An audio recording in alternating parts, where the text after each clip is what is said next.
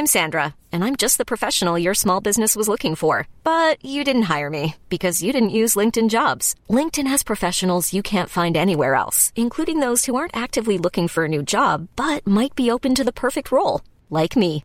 In a given month, over 70% of LinkedIn users don't visit other leading job sites. So if you're not looking on LinkedIn, you'll miss out on great candidates like Sandra. Start hiring professionals like a professional. Post your free job on linkedin.com/achieve slash achieve today.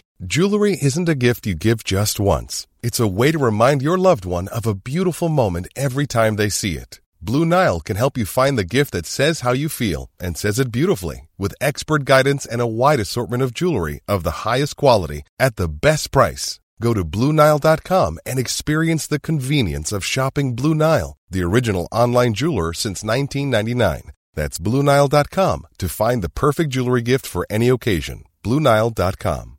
Hey, I'm Ryan Reynolds. At Mint Mobile, we like to do the opposite of what Big Wireless does. They charge you a lot, we charge you a little. So naturally, when they announced they'd be raising their prices due to inflation, we decided to deflate our prices due to not hating you. That's right. We're cutting the price of Mint Unlimited from $30 a month to just $15 a month. Give it a try at mintmobile.com slash switch. $45 upfront for three months plus taxes and fees. Promo rate for new customers for limited time. Unlimited more than 40 gigabytes per month. Slows. Full terms at mintmobile.com. Quality sleep is essential. That's why the Sleep Number Smart Bed is designed for your ever evolving sleep needs. Need a bed that's firmer or softer on either side? Helps you sleep at a comfortable temperature? Sleep Number Smart Beds let you individualize your comfort so you sleep better together. JD Power ranks Sleep Number number 1 in customer satisfaction with mattresses purchased in-store. And now, save 50% on the Sleep Number limited edition Smart Bed for a limited time. For JD Power 2023 award information, visit jdpower.com/awards. Only at a Sleep Number store or sleepnumber.com.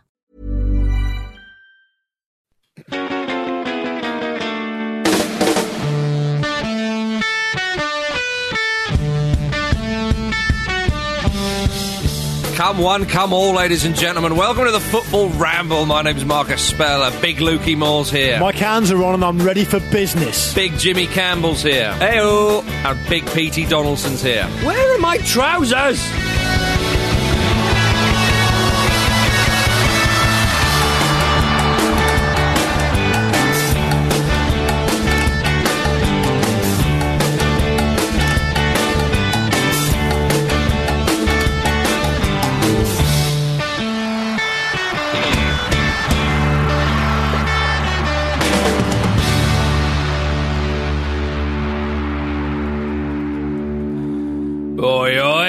Here we go again. Football Ramble time. It's a new week. It's a new show. And we've It's got a some, new love, it's a new day, it's a new love. Oh, I'm feeling good. and we've got some snow on the ground. It's crazy out hmm. there. It's brassic. Is that what is that called? Peter? Brassic. Brassic, yeah. yeah, brassic. I- yeah. I thought- Andy no, Brassic Bra- meant skint. Brassic Flint is skint. Yes, Yeah. brass monkeys. I Yes. always get those two mixed Yeah, up. yeah. So brass monkeys means cold. yeah. I think so. Yeah, It's brass monkeys. Yeah, it brass does. monkeys out there. It's something to do. It's something to do with. Uh, it's like I think it might be an old naval term. Right. Perhaps people will, will write in and tell us. I'm Yeah, sure. let us know. It's Yeah. cold out Send us a there, but it's warm in here. Yeah. Hey, that's all you need. That's all we need. Maybe ladies it's and cold outside. gentlemen. Oh dear. Should we talk about the Carabao Cup final? yeah. May as well. Jack Now Wilshere in the hole, Yeah. doing the business for England in the summer. I'll tell you what, we are. We've got those Panamanians running scared if he No, starts. I'm not having this. We No, were you're not giving, having We were giving him He's a good player. lovely thoughts. We were saying that he was brilliant when he came back from uh, injury, Hmm. and you know he has one stinker. But Pete, the world of football punditry is nothing if not capricious. I know.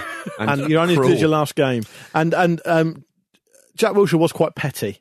Yeah. Let's call him petty. Let's say he was petty, but he, it's because he cares, isn't it? At least he cares. Well, At least he that's- wants I- to do uh, well. Yeah, I hate having to fall back on that annoying cliche of a of an opinion, but that, that is that is basically all you can salvage fr- from from that performance from Arsenal. Jack Yeah. Wilshere actually genuinely is is one of the few players that is that even if you're three 0 down, he's still motivated to try and change it. Do you and think that's, that's, the, why? the problem here. Do you think that's why Wenger has Hates thought about himself. Well, and his life. we come to that. Do you think that's why Wenger's toyed with the idea of selling Wilshere, or you know, he's put him out on loan? Don't Well, if, in. if you're if you're going to start caring about this, Yeah. Yeah. if you're going to start, you, you are too er- erratically emotional. Get, get But, rid. um, But the, the, the a good manager, you'd hope, and I I know I know Wenger has has been a good manager, but we're talking about the present day. A good manager would you'd like to think players will probably have a day off today, but tomorrow he'll grab Wilshere when he gets a moment and says, "Look, I understand all that. I understand you love the club and you want you need to channel this in a certain way. Mm-hmm. Mm. But I don't know about anyone else in this room, but I've got absolutely no confidence that's what will happen. Wenger won't do that for, to Wilshere, and, and, and because he's had too much opportunity to do it already, and he's not done it. Mm. And and the, and the most sickening thing for Arsenal fans, I imagine, Jim may tell me I'm wrong, but is that that's a Man City performance that in the first half particularly was absolutely there for the taking. Yeah. Yeah. They were there for the I, taking. I have to say, Jack Wilshere caring too much is so far down the list. of- of Number 64 I don't think that's Yeah. even even going to be an issue. I I don't think they'll even probably talk about that. But yeah, absolutely, you're right. That what Arsenal needed was for City to be uh, having a little bit of an off day and be a little bit sloppy, and how that happened and how they responded to that was conceding what I think is probably the worst goal Arsenal have conceded this season. Um, with think with Aguero fair. because it was just there were so many things wrong with it. It's just a just a long kick. Mustafi, I agree with Gary Neville's comments. It was pathetic. The second In- one on Thursday was was a bit annoying as well against Östersund's. Yeah, I mean, That that, was- that- but that yeah, was- I that was- know that the wasn't a you're trying to make. That was a poor it was. performance in a game where the, the first leg was comfortably wrapped up and you're at home. This is a cup final. But Marcus, here's what So I don't different. understand. Here's what I don't understand. I agree with everything everything Jim said there. Take the week in isolation. On Monday, you've got Wigan, a League One team. They're a good team, but they're a League One team. Given everyone the blueprint, Yeah. the blueprint we've talked about on this show, um, on this this season, upset their rhythm, get amongst it, hope you can sustain it, work really hard, all that kind of stuff. That's that's Monday. Thursday, the Arsenal players have been given an opportunity to show the manager why they should be picked for a cup final on Sunday. They've not done that either. Okay, then the Sunday comes around. First opening exchanges, Man City's radars all over the place. I mean, I've seen it happen. I forget who it was against. They had a half of football Man City, probably just before Christmas, I think it was. At West Ham. Might be, I think it was Mm. West Ham. You're right, it was West Ham. I can't remember exactly when it was, but it was definitely West Ham. It was away, wasn't it? And they couldn't get their radar in. They couldn't get the weight of their pass, the right pass. Um, they couldn't get it off quick enough. And it was very reminiscent of what happened in the early exchanges at Wembley. And Arsenal should have smelt blood. Mm-hmm. Well, they me- should have smelt Well, blood. let me go on, Jim. What I was going to say was that um, in these situations, Arsenal overhit, I think, every cross they made in in the first half, even even from set pieces as well. Every sort of crucial delivery w- was overhit. So they just blunted themselves in a situation where they, they did actually have opportunities to punish City for being a little bit sort of uncharacteristically sloppy. Yeah. And they didn't take it. So you, you, you're right when you say that City were a little bit uncharacteristically sloppy. Kompany, obviously, you know, ended up uh, a lovely old afternoon for him. But he started. He, he looked like he could could be got at. Think about Spurs, Harry Kane, and and and the rest of them. Think about Chelsea, Willian Hazard, and so on. Um, Liverpool with their backlines, they'd have had them. yeah, They, would, 100%. they, they would have gone right. Here we go. We've got a, we- we've got our eye in already. And with Arsenal, it just it's the same. Well, well this is the thing. As a, as an Arsenal fan, uh, we're all very jaded by this, I'm by sure. these types of performances. But non-Arsenal fans are jaded well, by well, these quite. Yeah, it's just it's the repetition of the same thing happening over and over and over again. It's just because you know you go into a, a game like this against opposition like City, and you think, well, based on the way that the team play. it's Probably going to be a stretch for Arsenal to win this, and you, you want to support your club. You want to tell yourself, no, back the Mm. team. You know that you want you want the team to win, but you've seen the same thing happen over Well, and over again. they have so beaten Manchester City in a big in a big well, fight or, or a right, big well, game that's, at Wembley. That's what you know. gives you that little bit of hope. But more often than, than not, you do get it. the drab, disappointing performances, and you, you think, well, this could well be one of those again. And that's that's understandable as fans that have you know seen this happen time and time again to go into that with that worry. But the players seem to have that. And that's what was different at Wembley from, from the FA Cup finals. And obviously, you know, City are, are a, a big ask to beat in a cup final. Mm-hmm. But the players didn't seem to believe that they could actually turn that around. It looked like as soon as Arsenal conceded, same old, same old. But from the players rather than the fans. Yeah, and and the first goal which you've mentioned, it's almost it almost beggars belief that you have we have to talk about a goal like that being conceded in a cup final on this show because if if we've played football Sundays, Saturdays, whatever, if if any of our colleagues were to defend in that way from a goal kick, and this is for maybe I'm just putting this out there for people out there who maybe don't play football or whatever, or, or you know whatever. Um, don't Well, to have- put it in context, yeah, don't, don't have it. Yeah, yeah. To contextualise it, absolutely. you can't be offside from a goal kick, right? So the first thing you've got to do is, is, is page one. It's, it's the first paragraph. It's the first sentence on the first paragraph of page one when you're defending.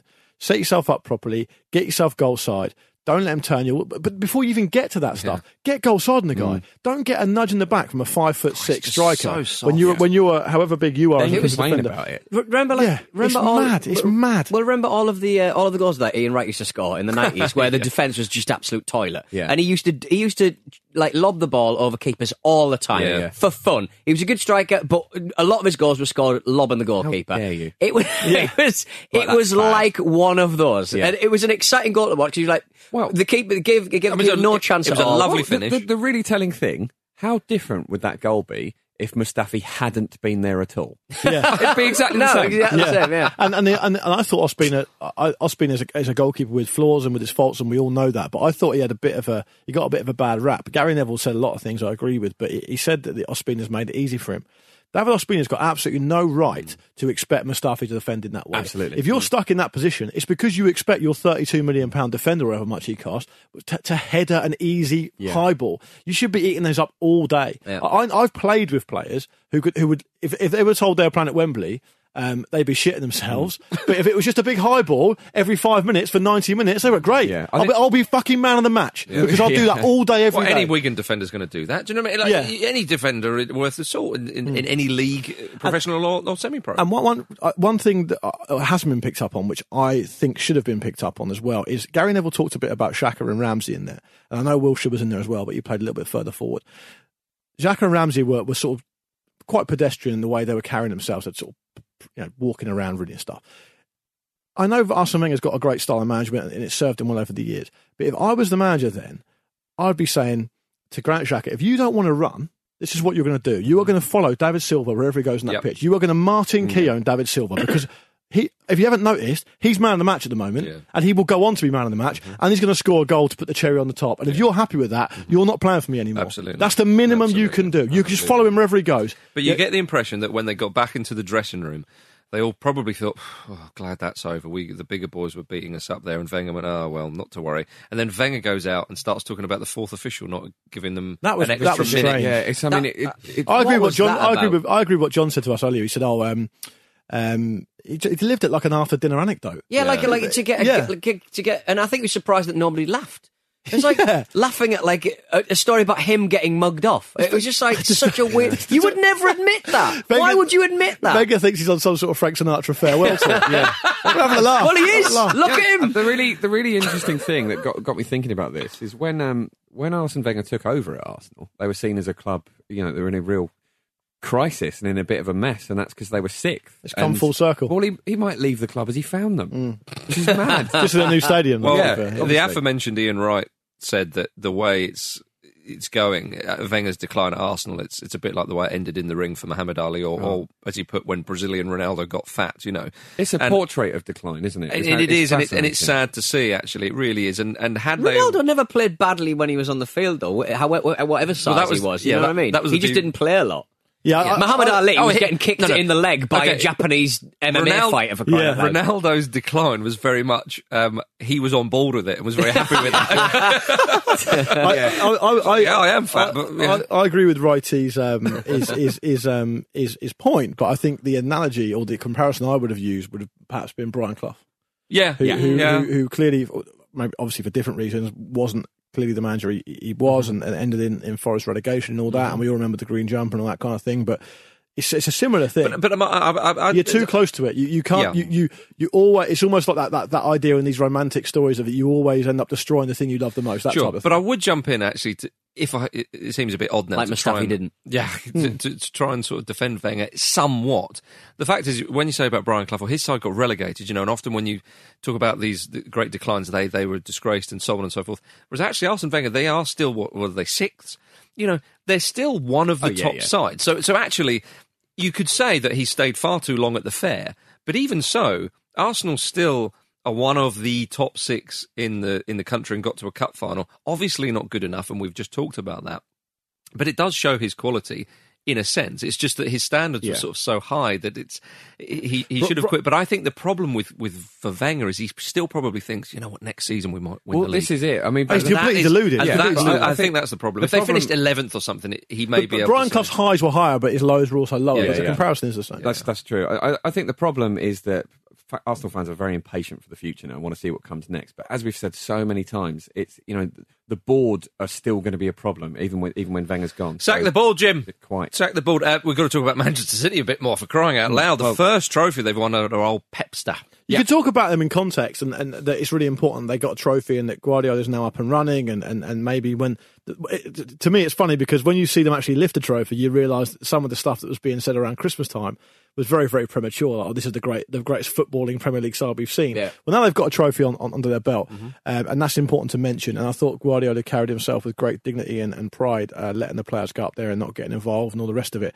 But I'm sorry, in terms of the performance, weren't that good. Didn't need to be that good. Won and I'm not going to say they were brilliant just because it was a cup final because they weren't. Yeah, yeah, true, but they ran out comfortable 3 0 winners. They deserved to And win, so you but are they didn't need to be anywhere near their best. Yeah, well, exactly. They didn't need to be. Not Unless- their fault, is it? Yeah, well, it, it really isn't. And uh, for, but for Vincent Kompany, what a moment for him scoring that I was goal delighted and for the him. celebration. Also, for Aguero, Silva and Kompany, three living City legends. and, Yeah, and the it's- it's- spine of that team, the, the sort of this modern era that have uh, won im- trophies and That's important to say. I, I think Man City clearly are a historic, um, well decorated club. With they've had some fantastic players over the years, you know, and we all know that. But without question, some of their best players they've ever had are still playing for them now. And for all three of them to score in a cup final is a fantastic uh, achievement and Mm. It a is. fantastic testament to that. And given what Kompany's been through, um, I, I really liked his post match interview where he was sort of almost realizing the justification for working so hard to get himself back because the age he's at and the injuries he's had. Um, it would have been uh, an easier path for him to have not bothered. I thought it was interesting that Guardiola put Claudio Bravo in goal. And I thought, why did he not play Willy Caballero? And then someone Yeah, said he might have gone to Chelsea. I thought, shut up. we did check that, and everyone else is in fact wrong. it's not you. You're fine, Marcus. You're fine. Yeah, I was, uh, yeah. weird. He never, he never left, did he? So was there something about that anyway? Um, but yes, uh, good to see uh, Benjamin Mendy leading the celebrations. He's never going to be fit, is he? 'Cause he's quite happy with doing what he's doing. No, he's a professional celebrator now. But a if- hype man. If it's funny, isn't it, the perception? Because if John Terry had been doing that, what would we be saying here? Yeah, it's because John Terry's a horrible bellend, Yeah, and it's uh, true. Benjamin Mendy's That's really fun. Yeah, there's It's about context. Just to clarify, yeah, context Mendy's- and Mendy's- history. You know, the previous histories of the men. Mendy's never on the mend. That's what I quite like about it. yeah, it's poorly Oh, named let, Mendy. Mendy. us have a look at your knees, Mendy. Yeah, That's not.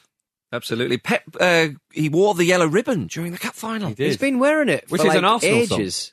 It is, isn't it? She wore a yellow ribbon, yeah. taking the mick. He's been, we- he's been wearing it for months, and the FA suddenly go, "Oh, I think UEFA had a problem with it, so uh, we better, you know, Yeah. we better have a pop." Yeah, but Pepper's basically said, "I'm, I'm just going to keep wearing it." Yeah, Well, this I'll, I'll is pay his, all the fines. His, care. his support for imprisoned uh, Catalan politicians. Um, but yeah, charged by the FA, and uh, they they warned him not to wear it in the cup final. But he said, But it's- "Screw you, the man." I mean, There is a documentary he should not watch. it's it's one of those situations where you sort of go, with everything being inherently political. What exactly is the difference between that and a poppy? It's very hard to draw Well, a line, isn't Like, it? what, Because like, where, where do you where do you, where do you draw the line? Well, the poppy, yeah. the poppy never used to be, and it still shouldn't be on paper a political symbol. It's a symbol for remembrance, and that's how they justify it. But the problem is, everyone wants to make it political because everyone wants to make everything political these days. well, if you don't wear a poppy, you're a scumbag. And well, quite. Yeah. And, and the hmm. idea of a poppy is that for this reason, you have the right to choose whether to wear one or not. Hmm, that- exactly. Not it's not. It shouldn't be ramrodded through everyone. Uh-huh. But the yellow ribbon thing, um, I understand why the FA are, in the position they're in. It's almost, it feels a bit like a battle they can't win Yeah. because they're not realistically going to ban him from the touchline for it. Yeah. They're just going to keep fining him and he's going to keep paying, paying it. it, yeah. And they're not going just to. say, just say it's a Marie Curie one. Yeah. It's Marie Pete, Curie, imagine- mate. What are you going to say? Imagine if they went, all right, well, the fine is now £40 million. Every time they fine him, he should add another one. Yeah. So by the end, he's just Yeah. covered in them. Yeah, Double doesn't him how many. Yeah, but that's it though. So if you're going to get fined for one, surely you get fined for. Doesn't matter how many you're wearing. Well, So who you knows? should cover it. You should just come out in a big yellow ribbon suit, Like a mascot. that. Yeah, oh. Or just tied in one. I found it interesting that his private jet was searched at Barcelona El Prat airport. Is this his private jet or a club private jet he No, was- had the use I of? suspect it's his. I, would think lo- it's his. I hope he's got a private jet. yeah, jet. but you'd What imagine. Guardiola. I mean, he's, isn't he not the king of I- Barcelona? I- or is that the private, problem? A private jet. You only have cost to a lot them, of don't money. you? I don't think, I think it it'll be- I don't think it is. I think it'd be leased, as, as Pete said, which isn't actually as expensive as you might think. I've never done it though. All right, Spelsy. Uh, but yeah, the police were checking to see if he was smuggling ca- um, the Catalan politician who's uh, currently in Belgium or something. I don't know. Where. I, I don't know where he is. Okay, they did Don't find Julian look in my Assange. They did find Julian Assange. He was in there. I love the thought of Pep, you know, for someone accusing Pep of smuggling people, you know, Imagine into the country. nice idea. Didn't the footballer do that once? Didn't he get? Didn't he get a Mourinho, girl? you- didn't he get a girl on it? Don't name him. Don't name him. but like, she didn't have a passport or anything. She went, "Oh yeah, just come back." So I go, "You're going to another country, mate." I can't remember which footballer it was. Do it. It's do probably it. just as I'm gonna say, for safety, I'll say Ronaldinho. That's the only footballer you can name. That's yeah, fine. yeah, yeah. That's fine. That's absolutely fine. He just won't want to bring attention to himself, so he No, won't. He won't.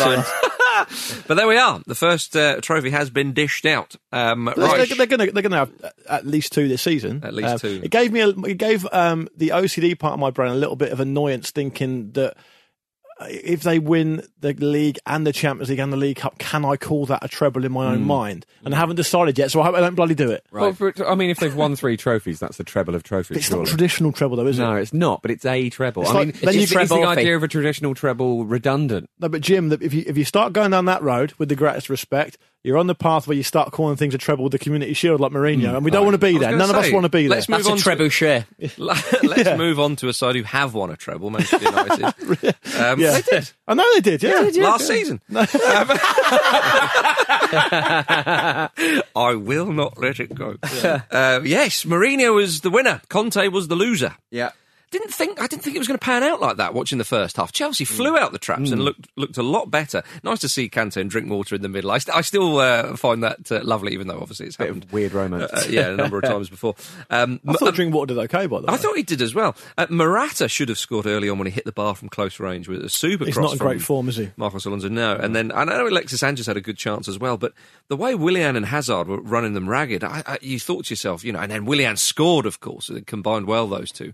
Williams in tremendous. nick Oh, at the he's one of my favourite players at the moment. He plays, he's got such great pace and, and style and, and plays with a smile on his face as well, which is always pleasing to see. Um, but they were, they looked really good in the first half to Chelsea and uh, it was only Lukaku actually coming um, into the game and, and doing what we've all hoped he would do against one of the bigger Were, sides. you- were you pleased for him? Oh, well, genuinely was. Yeah, Did I, it touch I was you? too. Because he's, you know, Lukaku, um, that's his first goal um, against um, any of the, the so-called big six teams uh, this season, and he'd only managed four shots on target in six um, such games before that. Yeah. So, I mean, the stats bear out the whole, you know, Well- the idea that he, he wasn't doing it against them. So, I think it's really good for him to, to do that because he's he's still young. It's mad to. Uh-huh. It has to be. that. It has to be viewed in the context of the team he's playing for and the way they set up. Though I talked about this earlier in the season. I was delighted for him because he he put another goal on as well. He was he, He looked so much better. He looked Yeah, he so did. he, different. he was arguably well, actually probably inarguably United's most important player on Oh, the yeah, day. well, clearly. But I I feel that the way that I mean, you've put in the run on here again, Marcus. Man United weren't brilliant, but they got the win. I think that's right. Mm-hmm. And the amount of times we talk about Man United being like that, and I went to town a bit on them last week, talking about Lukaku not scoring against the big teams. I mean, he's playing at a team that, that despite their history and despite their, um, their, their, their legend, don't really give a striker as much chance as they should to actually get a goal against a big team because they just don't want to lose all the time. I agree with that point because when uh, you know in the in the nineties when the likes of um, Andy Cole used to score a lot of goals for Manchester United, people say, "Oh, well, if you if you played for other sides, you wouldn't get as many chances," and blah blah blah blah. It works both ways. It does, but I mean, you know, he scored a lot of goals, so fair enough. But with Lukaku now at Manchester United, it is a fair point what you've said there, Luke. Actually, don't get an awful lot of chances. It gets more than say what he might do at Everton uh, when he was there. But Against the smaller teams, though. of course, but that performance he he put in against Huddersfield when we talked about um, was it in the cup when they won two 0 uh, Hmm. they, recently they went there. He looked more like the Lukaku that Hmm. uh, we all know and love. And I remember thinking, right, we were. I think we even mentioned it. Hopefully, he can build on that and do it. And that was the player we saw against Chelsea. Yeah. The bursting run at the end, the acrobatic shot that just went over the bar, that kind of thing. You Yeah. thought, ah, now we're talking here. I, I don't. I don't want. I don't want to make it sound like I don't think Lukaku's not got. flaw- I don't think Lukaku's not got flaws in his game. I think he has. I think hmm. he's, he's an improving player still, and, and Jim makes a good Every point about striker it. does, though. You know, yeah, everyone's got. but but he's not being helped. If he was playing, if he hmm, was, hmm. it's difficult to make a comparison because Liverpool don't really play in this way. But if he was playing for, I don't know, like um, a, a team who who focus on attacking as much as Liverpool, but can accommodate a big forward, I think he'd be doing a lot better. But you could also argue that some of the players that he's playing with, not all, of course, but the likes of Alexis Sanchez or even Anto, uh, uh, Martial, Rashford's perhaps to a lesser extent. They're very forward players themselves. You know, it's not even right to call them wingers. It's a sort of forward now, as we say. in the They've got modern so era. many attacking players. They just don't use them. But they're going for goal themselves. You know, if he played with, say, traditional wingers or, or people who are all about assists before goals, then maybe he might um, get a few more. I, I read in an Irish newspaper uh, yeah. yesterday that um, it was all because he won a Brit Award midweek. So. Very good. Jesse Lingard. Messi Lingard. with another vital goal in a a big Black game. Panther celebration as well. Mm. Yeah. oh, did he? A film I bloody oh, enjoyed. Nice. That's, Yeah. that's very good. Um, he's uh, quite the impact sub, isn't he? He is, and I, I, I like that he's he's turning into a sort of big game player, isn't Yeah. he? Which is which is excellent. Bodes well. Um, he, he can overshadow Lukaku when when the two teams meet in the World Cup. I'll get to the point now where I'll be happy to see him introduced for England in the Yeah. 15, 20 minutes to go. now you're talking. We Hey. ain't- we got- I'm actually quite interested in the idea of him playing centre half. yeah, well, if he can if he can attack uh, the football like he did, you know, with Yeah. that header, then fine, Right. get him in there. Get him in there. But yeah, but uh, you know, United, as we say, weren't brilliant, but they did get the win. But it's still. It's not the most satisfying of performances, and and will this sort of result, despite the performance, be enough to keep Mourinho at Old Trafford for a, for a number of years to come? What what like it hasn't at every job he's ever had. but this is a club where he wants to put down roots. He wants to be there for a little while. yeah, I, I mean, obviously we- we've we've heard that, but. It, his behaviour is it is consistent with how it's been at the other clubs he's been at, and you wonder like if, if that situation will, will become untenable in future. I mean, I think we'd all kind of like to see Mourinho maybe chill out a bit, put some roots down, um, and and and you know have a legacy. But I I just this doesn't look different, does it? I mean, I know he signed a new contract, and I, actually you know. I, I I would like to see Mourinho sort of do what he's kind of hinted he would do, and kind of perhaps you know play a bit more of an attacking style and and, and play play in the way that the fans at Man United It's- expect. But I just don't know if he if he's going to do that. He It's actions and words, isn't it? It's actually the words are the words, and he's signed a new contract, and he's saying what he's saying off the pitch and on the pitch. He's not. Um, he's not delivering that anything that would suggest that. Man United fans, he is Jose Mourinho, and he come, his name comes with a lot of cachet, and he's won a lot of things.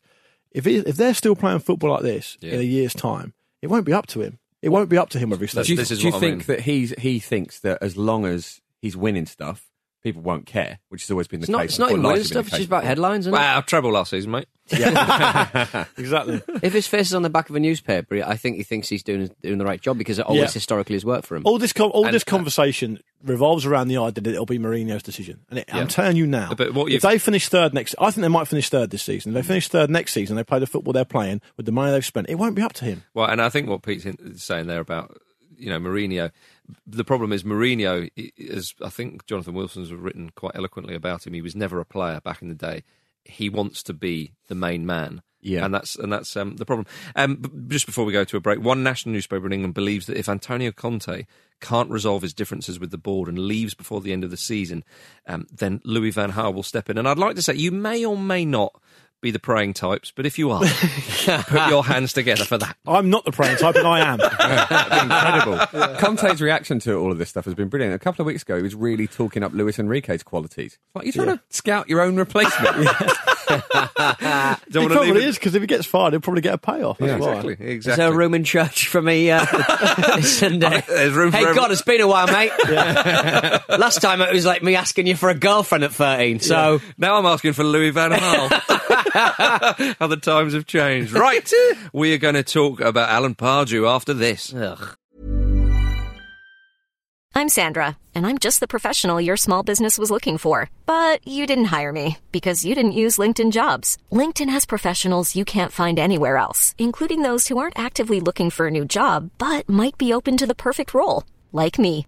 In a given month, over 70% of LinkedIn users don't visit other leading job sites. So if you're not looking on LinkedIn, you'll miss out on great candidates like Sandra. Start hiring professionals like a professional. Post your free job on linkedin.com slash achieve today. Hold up. What was that? Boring. No flavor. That was as bad as those leftovers you ate all week. Keke Palmer here, and it's time to say hello to something fresh and guilt-free. Hello Fresh. Jazz up dinner with pecan-crusted chicken or garlic butter shrimp scampi. Now that's music to my mouth. Hello Fresh. Let's get this dinner party started. Discover all the delicious possibilities at hellofresh.com.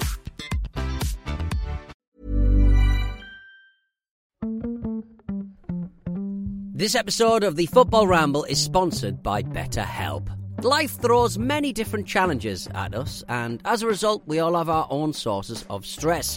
Whether big or small, those stresses can impact our lives in unpredictable ways, and if we don't address them, they can have an outsized and unwanted impact. Therapy is a safe place in which we can address these issues, learn to understand them, and find ways to work through them. Having therapy can be beneficial to anybody, not just people who've experienced major traumas, even if you may have not considered it before. It could be simply a time for you to get things off your chest, a way to learn positive coping skills, or how to set boundaries. Ultimately, it can be whatever you need it to be. If you're thinking of starting therapy, give BetterHelp a try. It's designed to be convenient, flexible, and suited to your schedule. All you have to do is fill out a brief questionnaire, and BetterHelp will match you to a licensed therapist. You can even switch therapists at any time for no additional charge. Get it off your chest with BetterHelp. Visit betterhelp.com forward slash ramble today to get 10% off your first month. That's betterhelp, H-E-L-P dot com forward slash ramble.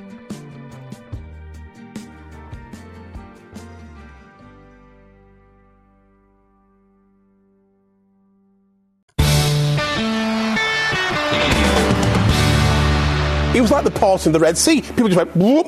They certainly did. Um, right, before we talk about old Pardsy, it's time for correspondence with Peteman. It is, mate. Let me just write down something. The Alan Pardew of the Football Ramble, Pete Donaldson. Not having that. That's not nice, is it? You've stolen a taxi. You are a terrible boozer. You- Terrible bloke. That's not Alan Pardew, though. That was his players. Stop trying to bring him in. I'm it. talking He's about got his own faults. I'm talking about you. So now, now that you are him, you're defending him. I know. Interesting. I become everything I hate. Uh, hello to Callum. Hello, Callum. All right, Callum. Uh, hello, lads. Uh, on the latest show, I was delighted to hear a mention of Kevin Keegan's Soccer Circus, that oft forgotten relic of mid noughties football I, patter. I love it how everyone calls it a soccer school, but with Keegan, it's a soccer circus. I know, yeah. what I like, no, I think it wasn't it called a Soccer Circus or No, something. it was- it was. that It was the was. name of it, Yeah. That genuinely, Yeah. was, that's what I mean. Like everyone else, it would be a soccer school. and Keegan calls it. Growing up in Glasgow, I was about 14 uh, when a school friend invited me along to the soccer circus for a day out. It was fucking shit. We were the only people there, and the board staff let us go round twice extra for free. It makes it sound like it was an amusement. round, can't- yeah, like a- no, I think like it was ghost like an train. experience type thing. Yeah. It wasn't like a Bobby Charlton type Oh, thing. was it No. not? Oh, it I wasn't think it was a- it was a travelling like mini soccer theme park. Yeah. involved. We talked about He this years put his ago. name on it, didn't he? Figurehead, mate. Kevin Keegan's football clusterfuck. Give it It's a Google. fucking shit. Yeah. Give it a Google. Why are you Um, firing me out of a cannon? As we were as we were leaving, though, we noticed the great man himself exiting the office. Ah. So he didn't have to stick around. he was clearly just a, a figurehead, promotional figurehead. But no, he puts the hours in, No. and that's Oh, why yeah. Keggy is Oh, brilliant. yeah. Two people in that day. Yeah. if, if my name's on the door, I really should be there every day. Yeah. I should be checking fire exits. I'm not a lion tamer. Don't put me in the cage with him.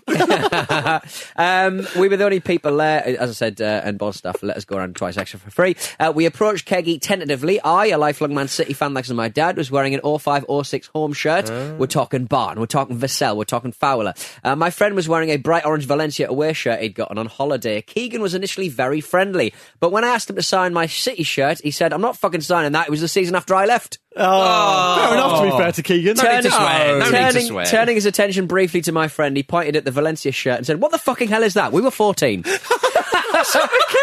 He's gone off on one, hasn't he? Um, yeah, we, he returned to my shirt, signing it reluctantly and commenting, uh, commenting on how fi- uh, filthy it was. Oh, Filthy. You want to give that a wash, kid? Maybe he was in a bad mood after a recent pratfall. Maybe. I took my signed shirt home and immediately put it in a frame which would fall off the wall and smashed it a few days later because, of course, it did. He- apparently, he also took the Valencia shirt off the kid, washed it in his washing machine, and it shrunk it. Yeah.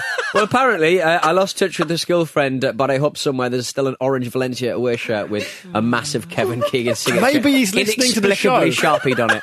Pete, maybe we can re, re uh, what's the word? Uh, reunion. Get them back together. Reunion, the reunion island. We, I mean, we must, generation wise, we must have a lot of listeners who went to that soccer circus. So do get in yeah. touch. Did anyone end up being a professional footballer? That's what I want to know.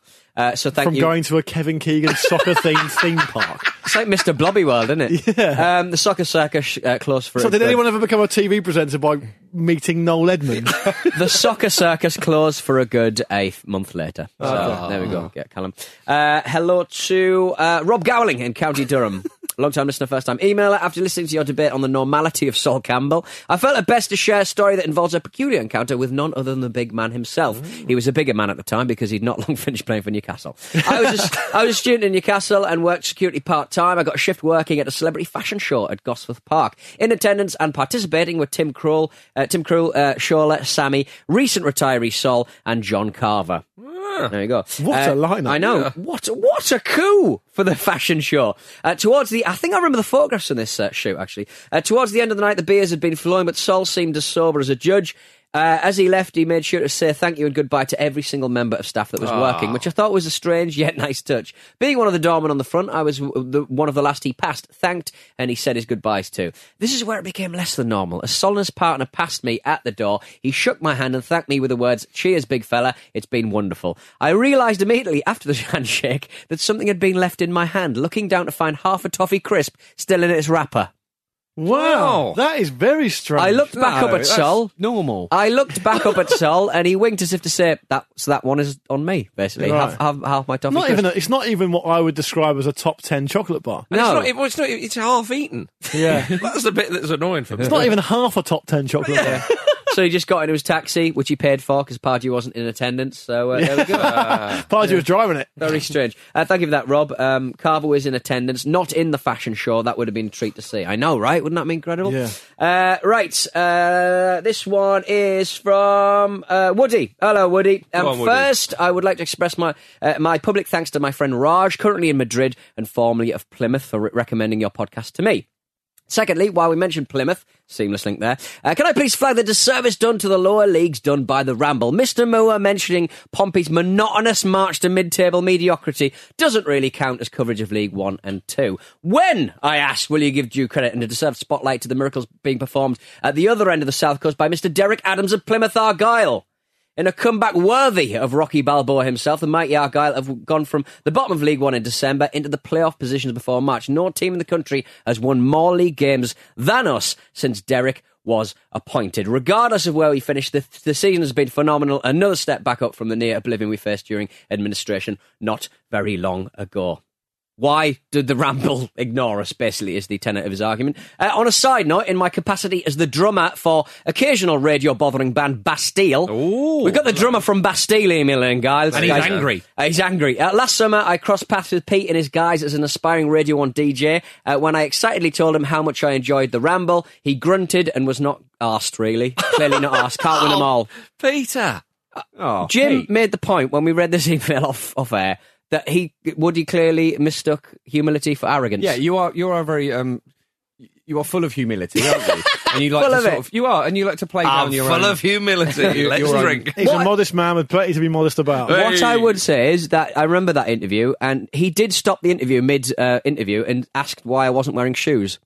Yeah. Well, that's, So- he's not the weird one there. this is turning into Pete's wicked whispers. Indeed, yeah. What I would say to Woody, based around League One, from one League One fan to a- well, League One club fan to another, is that you know I'm not going to watch other League One teams. I, it's enough bad enough to watch Portsmouth in League One. I do understand Plymouth are on an amazing run. They've leapfrogged Pompey, Kel Surprise. It's not exactly fucking surprising. Yeah, but they're only four points above them. I know, but they've they've been on an amazing run. They started off They have been on a great shit. one, yeah, yeah. Um, but I'm not. I mean, unless Pompey are playing Plymouth in that really annoyingly called uh, dock, Dockyard Derby, even though we're about 300 miles away from each other, Mm. I'm not keeping up with Plymouth. I know Derek Adams, of course. He's done a good job there. Yeah, oh, yeah. Ex, um, ex. Uh, was he Hibs manager? Or was he Hibs, Hibs assistant manager for a while? Something like that. Mm. He, he definitely came from up in Scotland. The the That's thing- all I've got. Look, we're not keeping up with Plymouth. I have, as my job as Absolute Radio DJ, I've got to keep up with Bastille. So I think that should be enough, Woody, to be honest. Um, and later in that show that I interviewed him on, I actually said Woody was my favourite member. Probably because he said he listened to the Ramble, to be honest. But, Yeah. um, it's not a bad scene to mind, though. If band members are bold enough to stick their heads above the parapet, are you in a band and you listen to the Ramble who have been in the top 100? We've got confirmed members from uh, Editors, Yeah. New Album out 9th of March, Futureheads. Yeah. Chvrches, Chvrches, Futureheads, yeah. Futureheads obviously did the theme. Yeah, exactly. Or Ross did. Ross did from the Yeah. The Church. Beatles. John- Chvrches. There was they- talk of Johnny Marr. There was We talk talked with Johnny Marr. Marr. Yeah. We, we we sent him a book. He sent one of his books. So I think Johnny Marr is a, is a Um, confirmed member. the rhythm guitarist of One Eyed Willie. yeah. the best ever, my favourite ever. So, for those who are listening who don't know this, One Eyed Willie was Pete's um, ska punk sort of pop punk band Yeah. when he was a kid. The best, and I was good to the drummer. yeah, the best. I was nice to the drummer in the band. the best ever I was the only One one Eyed Willie following the moment. rhythm. Wait, Marcus, you know this. The do. best ever One Eyed Willie moment is they made a video, like a music video, and there's a guy filming, and Pete. Uh, as we all know what Pete's like, he wanted to obviously wanted to be involved in the creative. All that, all that humility that Jim Yeah, talked yeah. about. There's a great scene in the video where they're filming Pete who's playing guitar, and Pete is motioning with his head to try and get the, to the cameraman to film something else over and over again by nodding his head. That Nod- didn't look well. that was the creative high point of One Eyed Willie. Yeah, stop Is pointing it, on, camera you- at me. is it on YouTube? Uh, Probably would no, be. Probably, Probably somewhere. would be. Probably somewhere. Can going. we talk about Show at thefootballramble.com if you want to send us an email or if you're in a member of a band. And a, I've- a, a, a hit parade bothering band. And I've just remembered why we normally keep the email section really brief. Yeah. Me settling scores with drummers from bands. Yeah, right, who we're I've talk- never heard. Look, I've got a question for you all. How is Pard still in a job? Yeah, I can't answer it. Show at thefootballramble.com. I mean, he might not be by Well, I next. mean, what, what I love about this is that they've sacked the board. yeah, the as well. chairman and the, chairman. CEO have both been sacked. And Are they- Pardew's still there. They're going to start banning season ticket holders next. Well, Pardew, you can tell by his uh, body language and his words. He's almost looking around, going, "Yeah, I'm still here."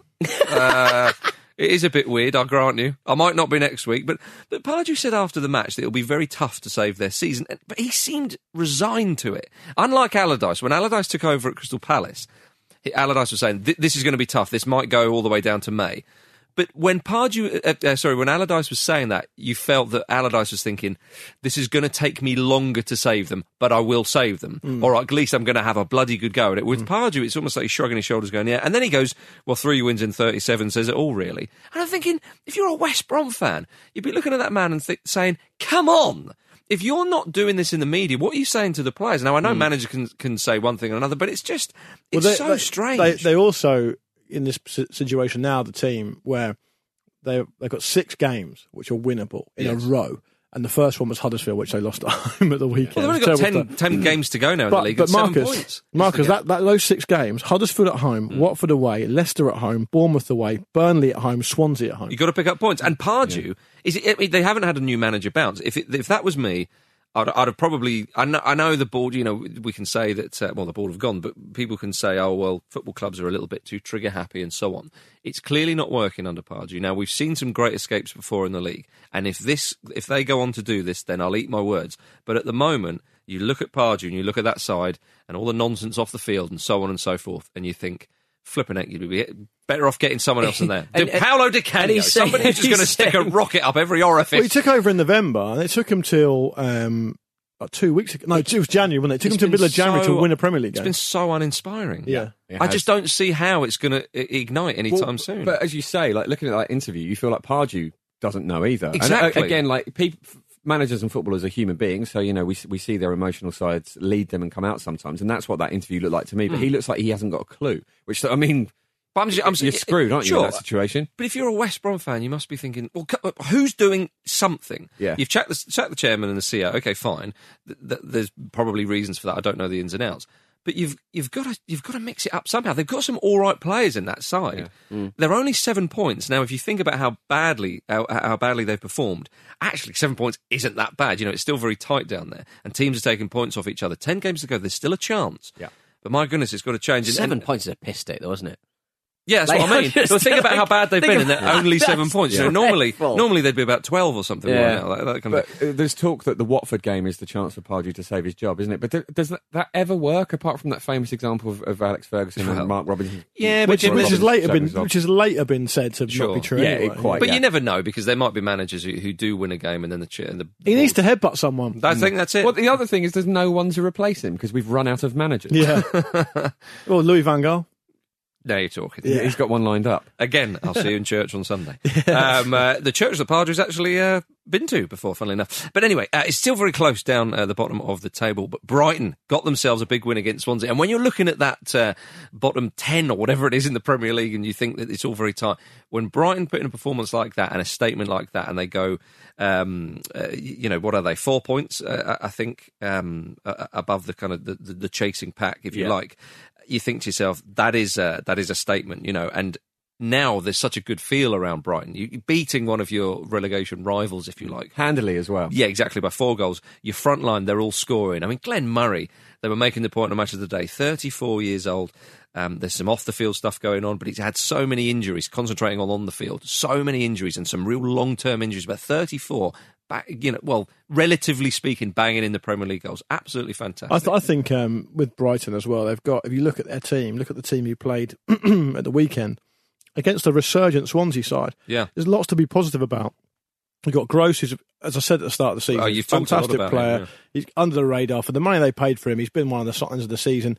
Knock, uh, Knockaert is a really talented player. what a goal, though, the way he Yeah. shifted the ball. He was the best player in the championship last, last season. Ben Murray can still do what he can do, but even if you look at the back, I mean, I know he scored no goal, but Lewis Dunk and Shane Duffy, I think they're almost ever present as centre halves. They've got a good understanding. They've got a good relationship with the, with the goalkeeper, and you've got Chris Hughton, who is.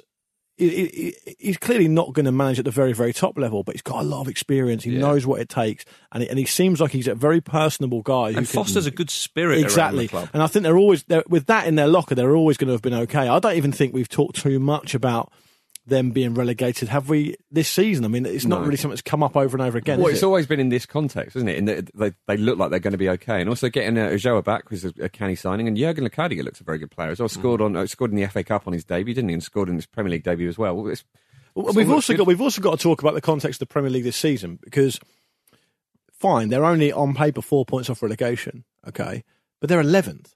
Yeah, there's there's a Yeah. there's there's a there's a oh sorry they're twelve I think they're 12 There's there's you know there's like eight teams below them whatever it is. Every single one of those teams has got to improve for them to be to, to drop down to the point where they're going to be in that relegation zone, and it's very unlikely to happen because the reason those teams are in there in the first place is because they're shit. So so it's hard to see them going on a run where they're going to going to be in danger of relegation. Yeah, I did enjoy the um, Chris Hughton after the game, four-one winners, and he just said it was a worthy scoreline.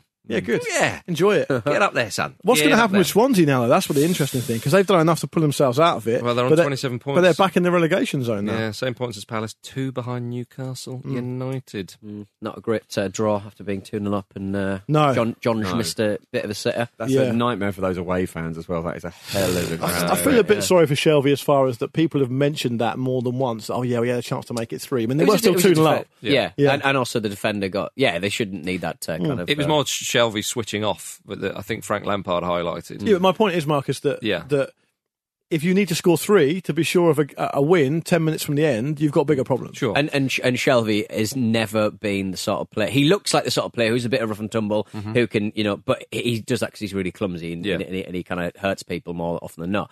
he's not a great closer down of player, and- and he's not. No. He shouldn't have to be really. But what Newcastle need is someone on their books who can score goals, who can put games to bed. Marcus. But, but unfortunately, he's currently plying his trade in West London at the moment. Let's go to the Championship. Fulham, eh? Thrashing Wolves. Top of the table, Wolves 2 0. Mitro, what a goal! Pete- the way Pete- he chuck, chuck the defender off his turn. Pete Bash. WhatsApp the group in capital saying, "Give it, give him back, your thief." I think there might have been a word in between what you just said. Yeah, there, well, yeah, I've I've already done my swear of the uh, of the, of the show, Okay, so I can't do another one. Yeah. Oh, Mitrovic, man of the match It was a great performance. I mean, the three defenders just did just let him get on with it, but he was yeah, it was a great strike. Oh. and he, you know, muscling and, and uh, yeah, Love that. fantastic. Love better that. than his one he did last week. on fire. Yeah. Great game at the. Stadium of Light, wasn't there? Oh, my goodness, what about that one, eh?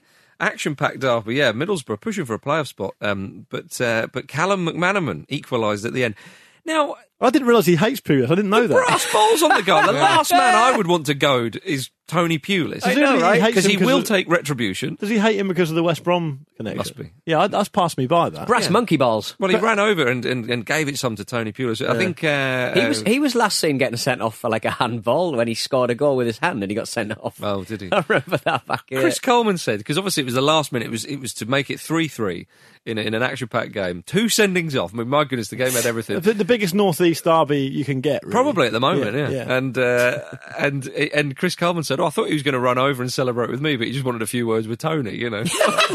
Patrick Bamford's got a goal of real quality as well. He's The a conundrum feet- of a player, isn't he? He is, yeah. The feet on Bamford's first one was absolutely delightful. Your feet are that quick, and you've got that sort of composure in the box. You should still be able to score in the Premier League. True. Yeah, but for some reason he can't. My favourite thing from the match report uh, was that apparently there was a flock of seagulls persistently swooping low across the pitch.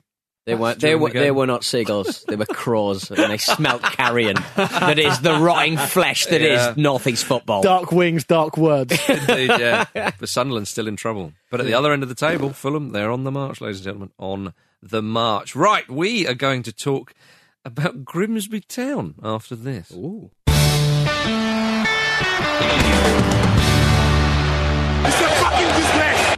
That was loud, wasn't it, from Drogba? Indeed, Well, yeah. that's- that's his swear of the show. the Football Ramble preview show sponsored by Bet365 is out on Thursday, of course. How did our better get on, Luke? Now, Pete, you want to put some violin music under this or something? Because Tom Rodden, Do do do do. we hardly knew ye. Yeah, Um, you're out of here. You No. went for you went for Watford did beat Everton. they did. Uh, it's a shocking game. Um, but Watford did win it. Um, Allardyce is doing an awful job at Everton, um, but we probably haven't got time to talk about that now. But Tom, Tom thought Watford would win, but both teams would score. That, alas, did not happen. So Tom is way out of the hot seat before it's even warmed up. So we need a new uh, Bet three six five best bet better uh, show at thefootballramble.com, and I will pick one out for Thursday's show. There we are. Now, Grimsby Town, quite clearly a club who know what's good for them. they've uh, they've heard that Sol Campbell is one of the greatest minds in football, and they're willing to talk with him to potentially become their manager. they are twentieth um, at the moment, six points above the relegation zone. But that doesn't matter to Big Sol because when he was asked about their league position um, and whether it could deter him from taking over, he said, "Definitely not. I come from a hard background." Now, despite Sol Campbell commenting uh, in the media about the Grimsby Town job. I did find that uh, the Grimsby Town chairman, John Fenty, speaking on local radio's comments quite funny. He said, I'm surprised we haven't heard from Sol. He said that clubs are t- uh, aren't taking a punt on young managers. We'd have a chat with him. Oh, called his bluff. Yeah, well, I think, I think what it is. Speaking of as it much, sounds like it, doesn't thing it? about John Fenty is he's never on the fent. no. fentanyl. Fentanyl. Um, I was- I- but you sometimes seeing chasing deer across Richmond Park. don't you? Fentanyl. in my capacity as the only man to have watched Grimsby Town in the flesh this season, Mansfield Town 4, Grimsby 1. Yeah. Uh, they were terrible. Uh-huh. And could it get worse with Big Sol as the manager? Yes, actually. Yeah. I think it probably could. Would he not normalise the club though? Yeah, I mean, he's got the sort of down to earth, you know, man of the people touch, doesn't He he? does, he does. He'd unite that squad. Sort of thing surely. that a man of people touch you'd expect from a potential Tory uh, mayoral candidate of London. exactly. Yeah. Talking about Today we'll be hunting foxes instead of training. Talking about other people, just very quickly before we go to going for gold, this one in Argentina made me laugh. Independiente, who are one of the big five teams in Argentina, I think that's what they, they're called. You know, a huge side in, in Buenos Aires. Obviously not as big as Boca River, but still a big side. Their coach, Ariel Holan, um, came under fire recently as he hired celebrity warlock El Brujo Manuel to join his backroom staff ahead of a cup match. Brujo is, means witch in Spanish, doesn't Yeah, it? Yeah. yeah, but obviously uh, male. Well, Brujo one, would so- mean warlock because witch is for the female. yeah, presumably. Bruja Yeah. would, uh, would would would be witch. Although um, uh, Veron's nickname was uh, The witch. Bru- The witch, yeah. yeah. He took David May's shirt. He did- yeah, as, as well he should have El, done. El Brujo Manuel. Can Yeah. this be true? well, he's a celebrity warlock now in Argentina. Celebrity warlock with Paddy McGuinness. Sorry, I think I've announced that. he claims to be a celebrity yeah, warlock. that's Luke's tribute band, celebrity Yeah. warlock. Um, uh, Oh, but the good band, the Warlock. very good. well, um, they lost the game, Hmm. and old, uh, old Manuel was meant to, to provide some luck or something like that. And, and it calls one Argentina, uh, Argentinian media outlet to ask the question of El Brujo uh, Manuel, is the magic over? Now, I thought to myself, again, I can't stress, this is not some league uh, third division amateur side. this is Independiente. Yeah. Can you imagine? Can you imagine Sam Allardyce at Everton? Well, we're going to Well, uh, get Derek Acorah on the bench. I feel like I should. well, Peter Reid is working for Wigan. Derek Acorah used to be a footballer. Um, I I should say and apologise to everyone listening at home because I may have been caught uttering the word slightly earlier in the show. We don't have time to talk about Everton v Watford. yeah, apparently we have got time for this. Well, I And, mentioned yeah, Everton. and, and we should always have time for this. All right. We don't have time for that because Pete is ready to do going for gold. All right then. Lord. Right, let's get into it nice and quick. Thank you to Chris Morris for this particular Who won last week? Marcus? nomination. Oh, it might have been Jim, actually. No, it was Marcus, wasn't I'm it? on a hat trick. It was the Dutch. It was the Dutch um, player. Jimmy it was Floyd. Hasselbaink, wasn't it? I'm on a hat trick, boy. Are you really? Nah. I am. Nah, I'm not okay. Because this. the previous week people said, "Oh, you shouldn't have had two guesses," and we said, "Well, You can have it. it's referee's decision. Wow, you know, we- play to the I might. I might revisit that Play to decision the- if you win this week. Uh, right, uh, here's a going for gold for you, gold. Um, trademark uh, pending. Uh, I was born on the 17th of July, 76, 1976. 79, 76. Okay. I only played for two clubs in my 21 year senior career, racking up a total of 561 appearances and 82 goals. Stop. Nicky Butt. nice. Incorrect. I moved to England in June 2001 for a £750,000 fee. Stop, Eric Backer. Incorrect. Where's that come from? Oh, because we did the Leeds again. Where's thing. that come from? Having played under Harry Redknapp, I concluded that Harry is a really nice guy, but football skills, I did not see any tactical skills. Tacti- tactically, there's not much there. Could be anyone. Could be anyone, really, yeah. Yeah. Even though this guy only played for two clubs. Yeah, yeah.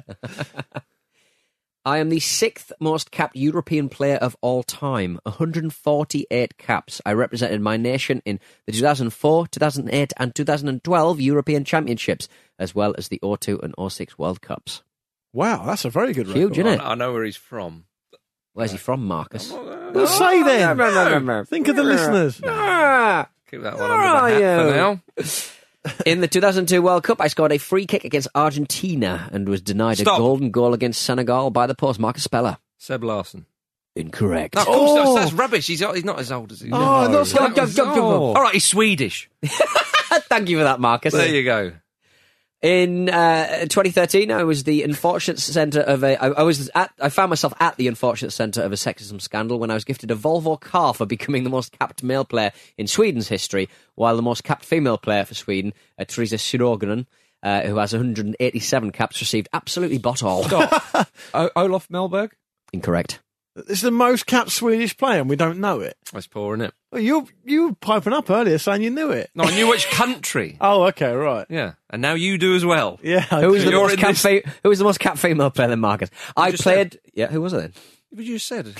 Don't need to, mate. No, don't, don't Just put rewind repeat it. Don't put repeat it. click uh, the, click the minus 15 seconds twice. Uh, I played for Southampton on the Stop. losing side of the 2003 FA Cup final against Arsenal. Anders Svensson? It's got to be. Anders Svensson! Yeah. Well done, Jimmy. Well done, Jimmy. Correct. Well done, Chris Morris, for that one. Not it's one of that those things where now I know it's Anders Svensson. I'm not annoyed at myself for not knowing who the most capped Swedish player is. Yeah, Is I know what you mean. Yeah, 'cause He's a that's, sort of that's in- mad. instantly forgettable player. Agreed. Absolutely. There we are, ladies and gentlemen. Thank you very much for listening to the Football Ramble. It's been a pleasure talking to you or with you, depending on uh, how you listen to the podcast, of course.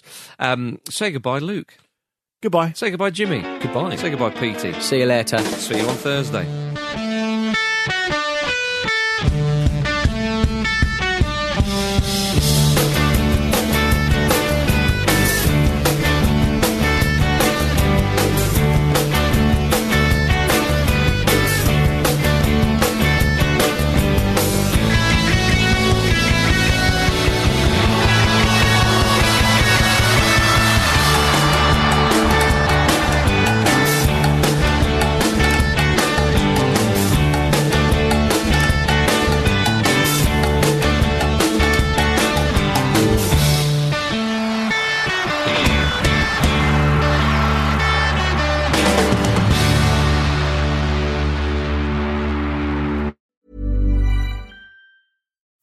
We're on a budget, we still deserve nice things.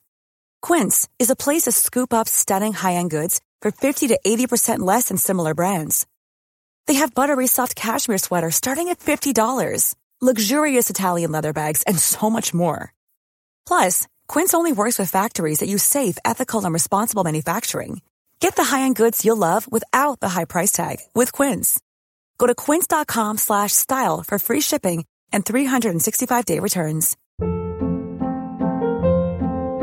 Hold up. What was that? Boring. No flavor. That was as bad as those leftovers you ate all week. Keke Palmer here, and it's time to say hello to something fresh and guilt-free. Hello Fresh. Jazz up dinner with pecan-crusted chicken or garlic butter shrimp scampi. Now that's music to my mouth. Hello Fresh. Let's get this dinner party started. Discover all the delicious possibilities at hellofresh.com.